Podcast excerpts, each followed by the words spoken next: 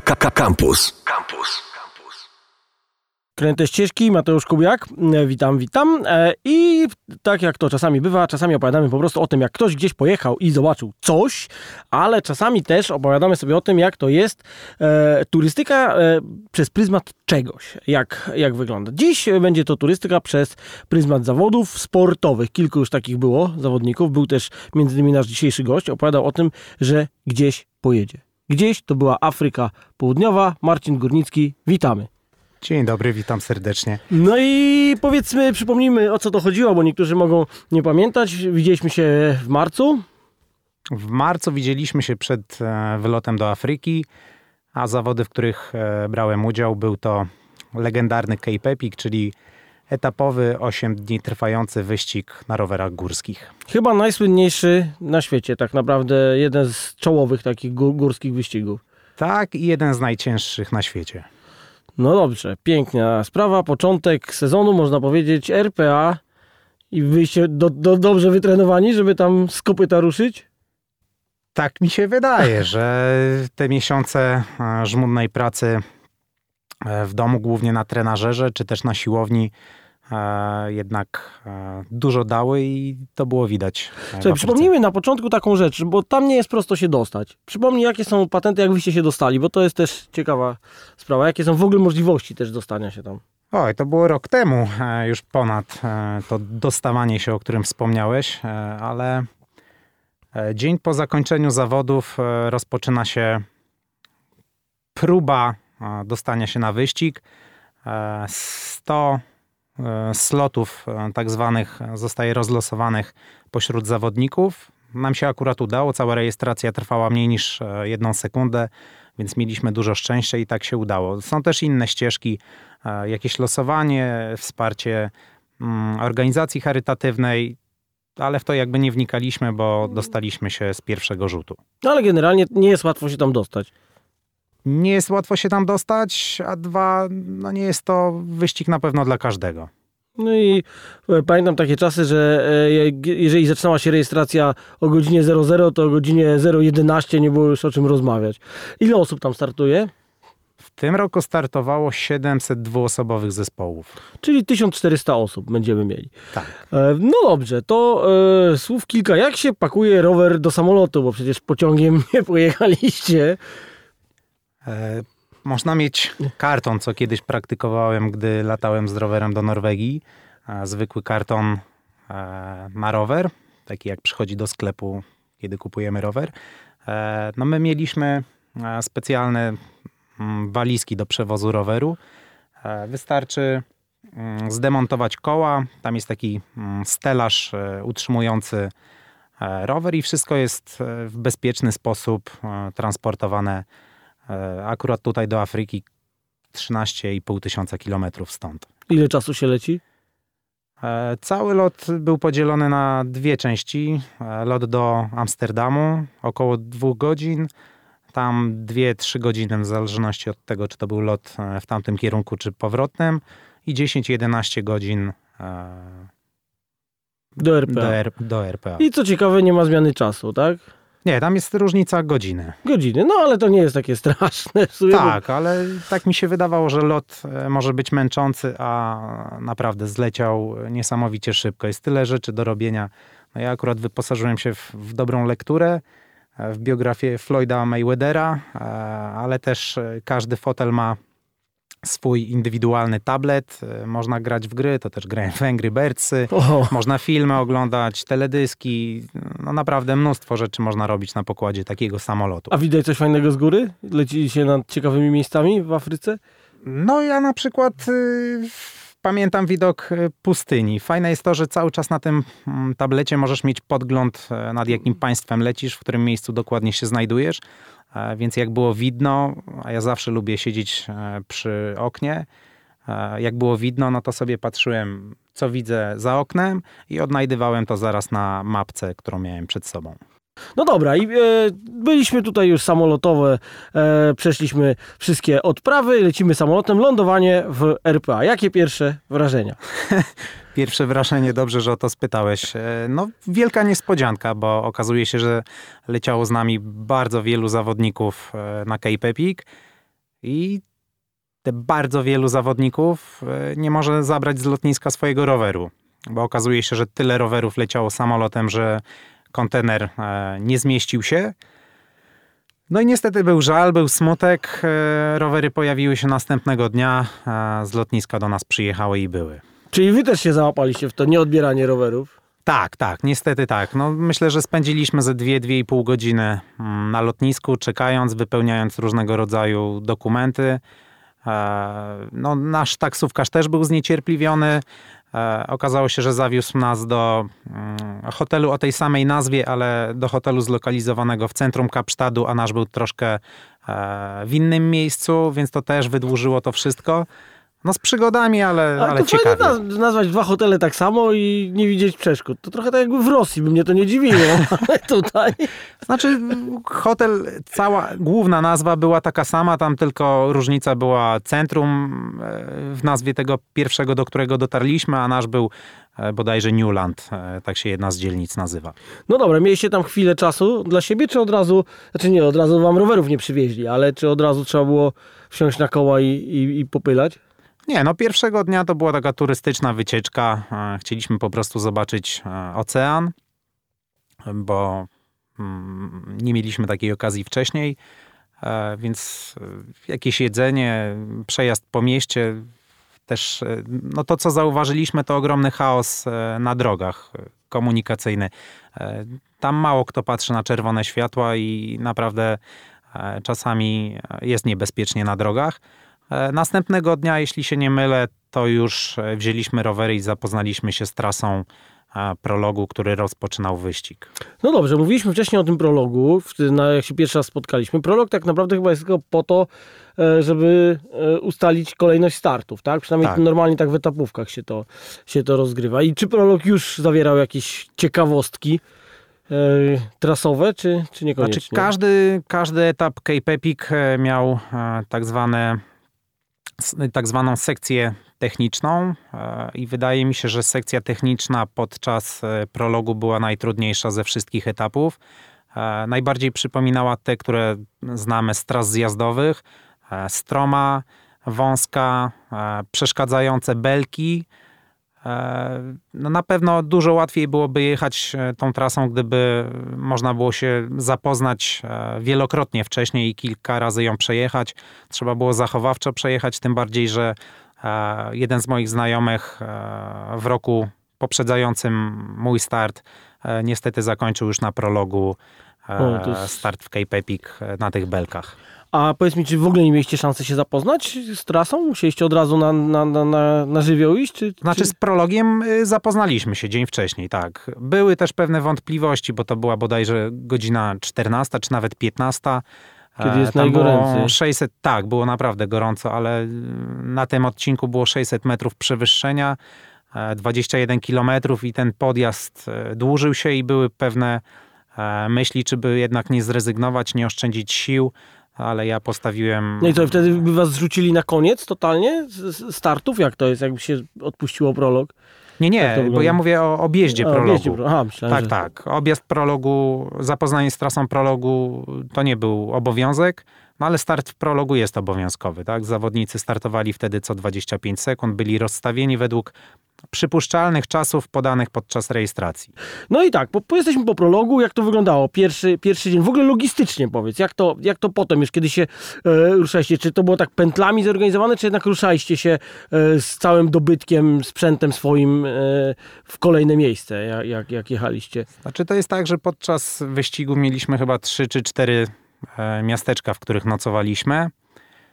E, pierwszy Start był w ogóle spod Uniwersytetu w Hermanus. E, stamtąd e, był start prologu, e, ale prolog też miał tam metę. Czyli pierwszy etap Pętla. też startował z Hermanus, ale już następnego dnia byliśmy, jeśli dobrze pamiętam, w innym miejscu. Nie przypomnę sobie niestety teraz nazwy. Więc tak to wygląda. Jeżeli chodzi o logistykę, wszystko jest no, rewelacyjnie zorganizowane. E, tak naprawdę zawodnik e, ma się tylko martwić e, o swoją regenerację i o tym myśleć, a wszystko zapewniają na miejscu organizatorzy. Gdzie się śpi? Jak to, jak to wygląda? Śpi się w namiotach, każdy ma do swojej dyspozycji dwuosobowy namiot. E, no ja szczerze mówiąc pierwszy raz w życiu e, spałem, mieszkałem w takim małym namiocie, mimo że był dwuosobowy. E, po jednej stronie materac, po drugiej stronie ogromna torba, którą podczas rejestracji przekazuje organizator, do której zawodnicy mają się spakować. Jeżeli coś się nie mieści do tej torby, no to nie, nie możemy tego zabrać. Takie, takie są przepisy. E, codziennie po śniadaniu, jeżeli e, meta etapu miała być w innym miasteczku, trzeba się było spakować, przekazać obsłudze swoją torbę i ona już na miejscu e, na mecie na nas czekała. No dobra, to powiedzmy coś o tych pierwszych etapach, jak przyroda afrykańska tutaj, no bo w ogóle ile tam stopni o tej porze roku jest? To jest marzec, więc jak to jak Różnie. No, pierwsze dni nie były jakieś e, nie wiadomo jak gorące. Myślę, że było tak jak u nas e, około 20 do 25 stopni.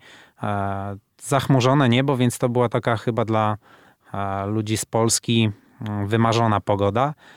Ale ta temperatura narastała z każdym dniem. Były takie etapy, że w słońcu na rozgrzanych polach było ponad, spokojnie było ponad 40 stopni E, w słońcu. E, no i tak samo też gdzieś czytałem, czy gdzieś słyszałem, że w namiotach po wyścigach e, było 60 stopni w środku. Więc taka mini sauna. No dobra, ale jak, jak tam lasy wyglądają? Wiem, że to jest fajna czerwona ziemia, co pamiętam z Pucharów Świata, które komentowałem. Znaczy, ja w ogóle jestem zachwycony tym krajem, zachwycony przyrodą, zachwycony ludźmi, jakich tam spotkałem, poznałem gdyby nie rodzina, tak naprawdę, to chyba zastanawiałbym się nad tym, żeby tam zostać na stałe. E, przyroda jest przepiękna. Mamy góry, mamy mm, ocean, jeden, drugi. Ja też e, pozwoliłem sobie zostać e, pięć dni po wyścigu, więc to pozwoliło mi na mm, swego rodzaju zwiedzanie. No, chociażby widziałem pingwiny i kilka razy z kimś rozmawiałem, ktoś się pukał w głowę, no jak latem jedziesz do RPA i zobaczysz pingwiny, no ale jest taka plaża Boulders Beach się nazywa, około 40-50 kilometrów oddalona od Kapsztadu e, i to jest siedlisko pingwinów. Jest przepięknie. E, naprawdę, przylądek dobrej nadziei, czy, czy góra stołowa jest niesamowicie i każdy widok zapiera dech w piersiach. E, mówiłeś, tam mieliście góry mm, i, i, tam jakiś, z tego co pamiętam, dość ostry, e, siekierna bym powiedział wręcz ilość e, przewyższeń jest, tak? Bo tak. tam się dość, dość wysoko wjeżdża, jakbyś w sumie to po, policzył, tak? No jakby tak podliczyć, to były dwa wjazdy na Mount Everest. No właśnie. Ponad 16 tysięcy kilometrów. No dobra, i y, wszystkie etapy były takie mocno górskie, czy, czy były takie też płaskie, nizinne, te bardziej wytrzymałościowe? Wszystkie były, aczkolwiek ostatni e, etap, siódmy, tam była taka mm, prosta końcówka, myślę, że z 10-15 kilometrów dla nas dość płaskich i tam no, zaczęliśmy mocno wyprzedzać e, na końcu, czując się jak u nas na mazowieckich maratonach.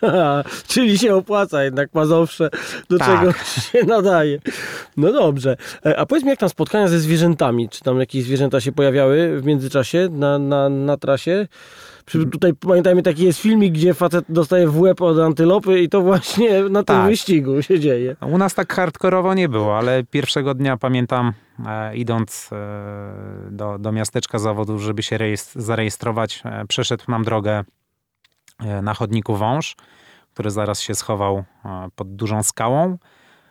To było pierwsze zwierzątko. Drugie zwierzątko to na siódmym etapie, czyli na tym ostatnim, małpa, która była przy drodze na jednym z podjazdów i e, niewinnie przyglądała się nam. E, I był też jeszcze jeden zwierz, taki trochę większy. Nie była to antylopa, nie był to jakiś bawół.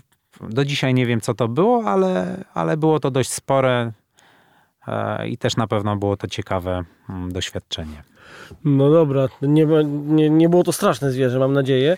Nie, nie, takich ekscesów nie było, ale jeden z e, zawodników, reprezentant RPA, zresztą jadący e, w zespole z Polakiem, e, został niestety ukąszony przez 32 osy, a był uczulony. No i e, ledwo go odratowali tak naprawdę. Właśnie, bo przy uczuleniu to różnie bywa. Także... Tak, więc wydaje się, że osy no, też u nas są, ale to było duże zagrożenie, jak widać. No okej, okay, a jak to wygląda z, właśnie z temperaturą? Bo raz, że zwierzęta, jak już powiedzieliśmy, mogą cię pogryźć, a, a te temperatury tam nie wysychasz na, na tej trasie? Nie, no na trasie było dość e, dużo mm, punktów e, odżywczych, bufetów, e, na których można było pozyskać czy to wodę, czy to Coca-Colę, czy izotonik, czy też dużo rodzaju mm, różnego jedzenia, więc to, to na pewno pomagało. No, trzeba tutaj pamiętać o nawodnieniu, bo był jeden z etapów, na którym E, przerwa między jednym bufetem a drugim to było 40 km. No 40 km w warunkach e, górskich, no to jest spokojnie po ponad dwie, może nawet e, trzy godziny.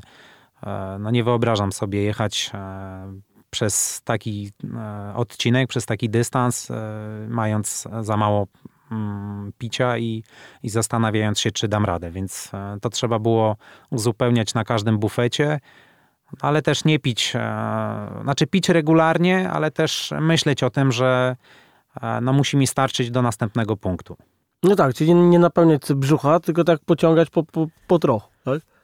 Tak, no ja starałem się tak małymi łyczkami pić e, mniej więcej co 15 sekund, 15 sekund, co 15 minut, co 30 minut korzystałem z żelu energetycznego. A po ile etapy miały kilometrów? I ile czasu jechaliście to mniej więcej? Najkrótszy etap, no to powiedzmy, że prolog, o którym mówiliśmy, 21 kilometrów. Najdłuższy to był już następny dzień, to było 111 kilometrów. No ale było kilka etapów po 101, był 111, 108, 103. Najkrótszy miał, był jeszcze 45-minutowy. To był czwarty etap i to była próba czasowa.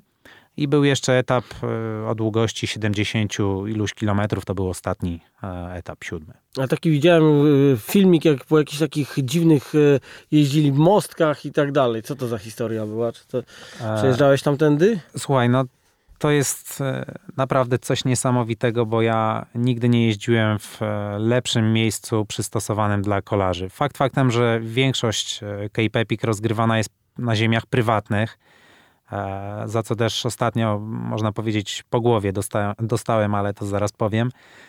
E, I e, na tych trasach masa band, mostków, no coś takiego jak znamy z filmów, nie wiem, typu New World Disorder, czy inne filmy mm, zlokalizowane w kanadyjskich czy amerykańskich lasach. Raj dla kolarza. Tak, tak, to, to wszyscy jeżdżą? Naprawdę, tak? tak? No, to, co mogłeś widzieć, te przejazdy po mostku, była taka sekcja, jeden single track e, z osiem takich mostków z jednej strony na drugą przez jakiś wąwóz. Rewelacja po prostu. No. No ja właśnie coś takiego widziałem i szczerze mówiąc nie widziałem czegoś takiego nigdzie do tej pory, bo te mostki były nieźle pokręcone, potem się wyskakiła właśnie na single tracka takiego ładnego. No, no, no rewelacja, no. No a za co po głowie dostałeś tutaj? Znaczy, czy tak po głowie, no. W regulaminie jest napisane, że e, nie można udostępniać traków e, z wyścigu. E, z racji tego, że właśnie jest on przeprowadzony w większości po trasach, po ziemiach prywatnych.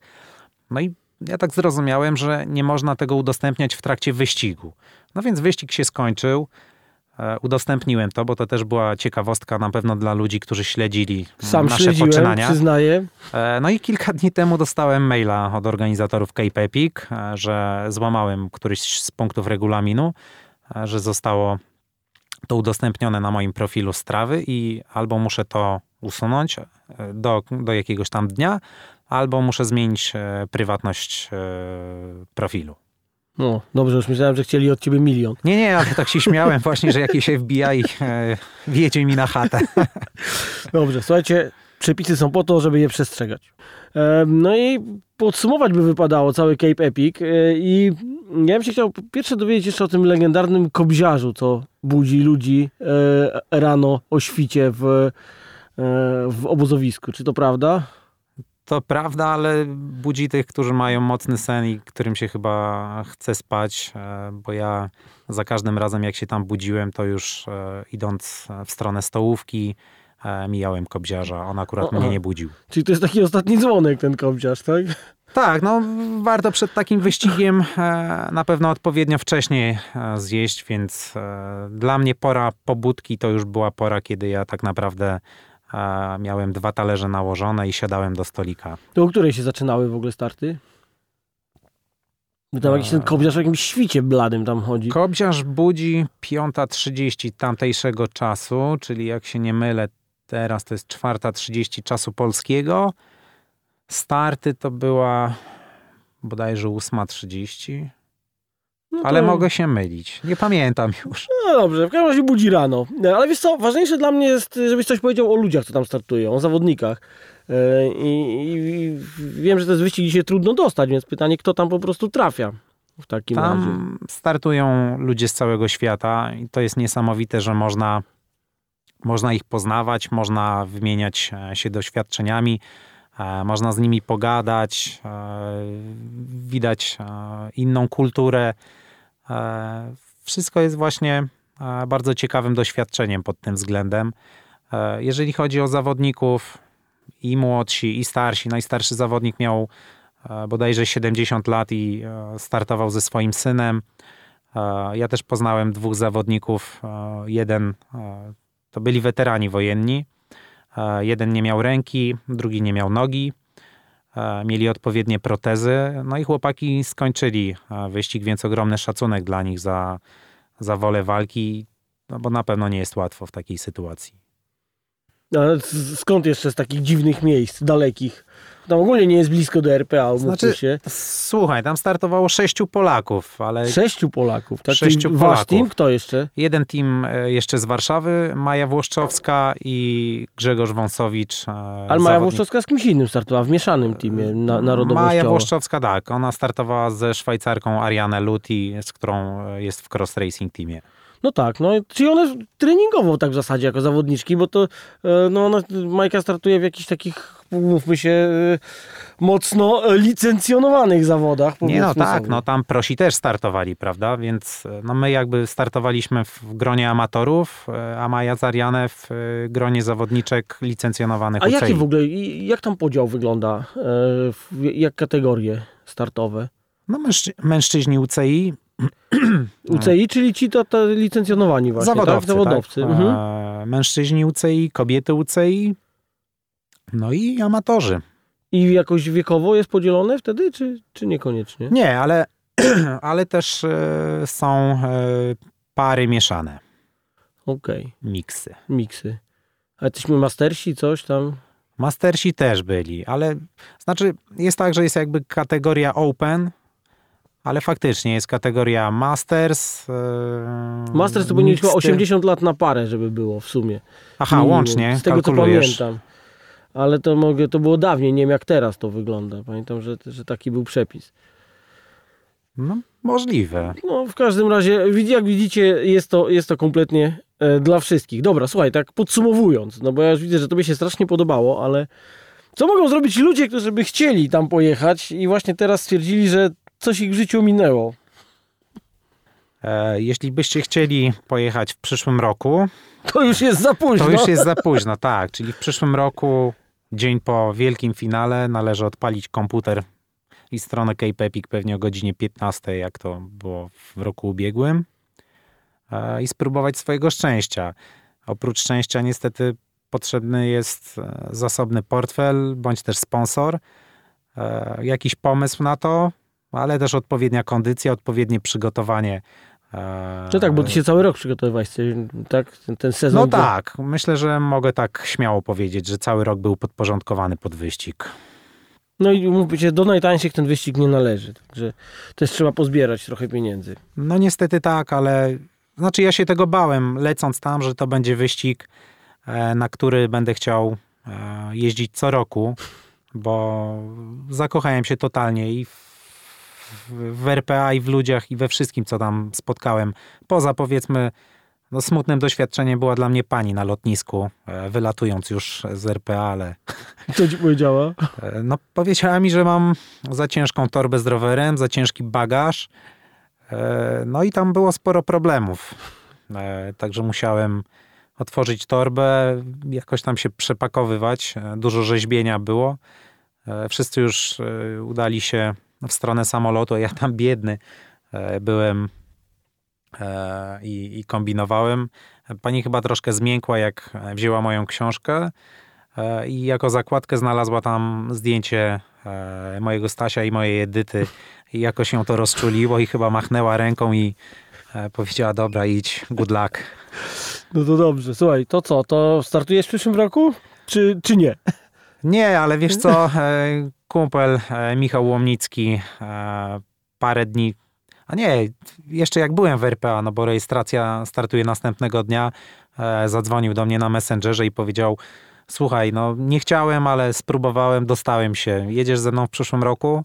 No kurczę, słyszysz taką propozycję, mimo że jeszcze nie wyjechałeś z RPA, chcesz bardzo, no ale no nie, nie ma takich możliwości teraz.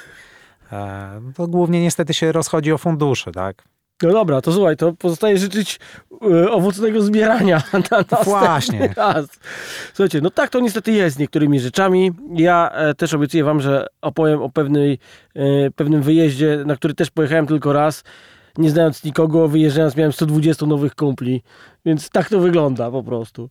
Dobra, to był Cape Epic, a Marcin Górnicki. E, Dziękuję ej, bardzo. Sorry, ty, ja się o wynik nie zapytałem. W ogóle, który ty byłeś? Ojejku, ale zadałeś pytanie.